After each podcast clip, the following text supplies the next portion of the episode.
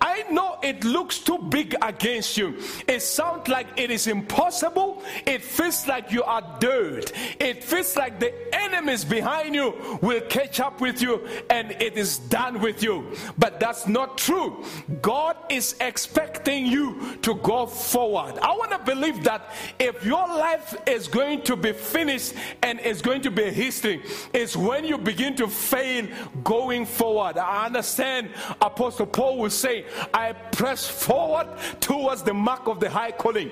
You see, every time when you walk with God, you must know it's forward ever, backward never. You're not going to look back as long as God said we are going, as long as you caught your prophetic word, as long as you caught your revelation, as long as you've caught your dream, you are not going to look back, you are not going to allow fear to affect you.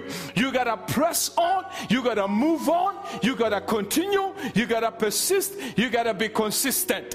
And I hear God saying to Moses, Press on, go forward. Here's what is interesting. How can God say, Go forward before He could open the sea? How can God say, go forward before it is it feels safe to do so? But I want to show you something here that this miracle of going forward, or rather of the Red Sea opening up, it was depending on Moses. It was depending on Moses. How? Moses was given a rod, or rather, Moses had a rod, and that which he heard, God has actually told him that through this I will work wonders. And this time around, because of challenges, he forgot even what he had in hand. How many people that forget what works when they go through stuff? Oh, glory to God.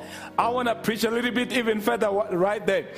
May the Holy Spirit remind you of who you are and where you come from, and as much as you know where you are going, because you will need to know and remember what God said to you in order for you to gain courage, in order for you to gain strength. We gain strength from what God has said, we walk in power from what God has said. We get to, to be courageous from what God said because God does not lie. If He says, he's taking you to Canaan or Canaan land, which is a promised land, he's not lying. Red Sea or River Jordan or Jericho wall, God will never lie. When it's desert time, God will never lie. You will just have to consist and move and press on because God is expecting you to do so. Watch this.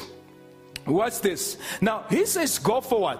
And now he tells him to lift his rod and point to the sea. Now, as he does that, the Bible says the Red Sea began to open. In fact, before it opens, it says God began to, to, to open the Red Sea by strong wind. If I have to name this sermon, I would say when God used the storm Remember that when God used the storm, and I'm to come back and explain that. So Moses stretched, what did Moses stretch his hand and with his rod he pointed to the sea.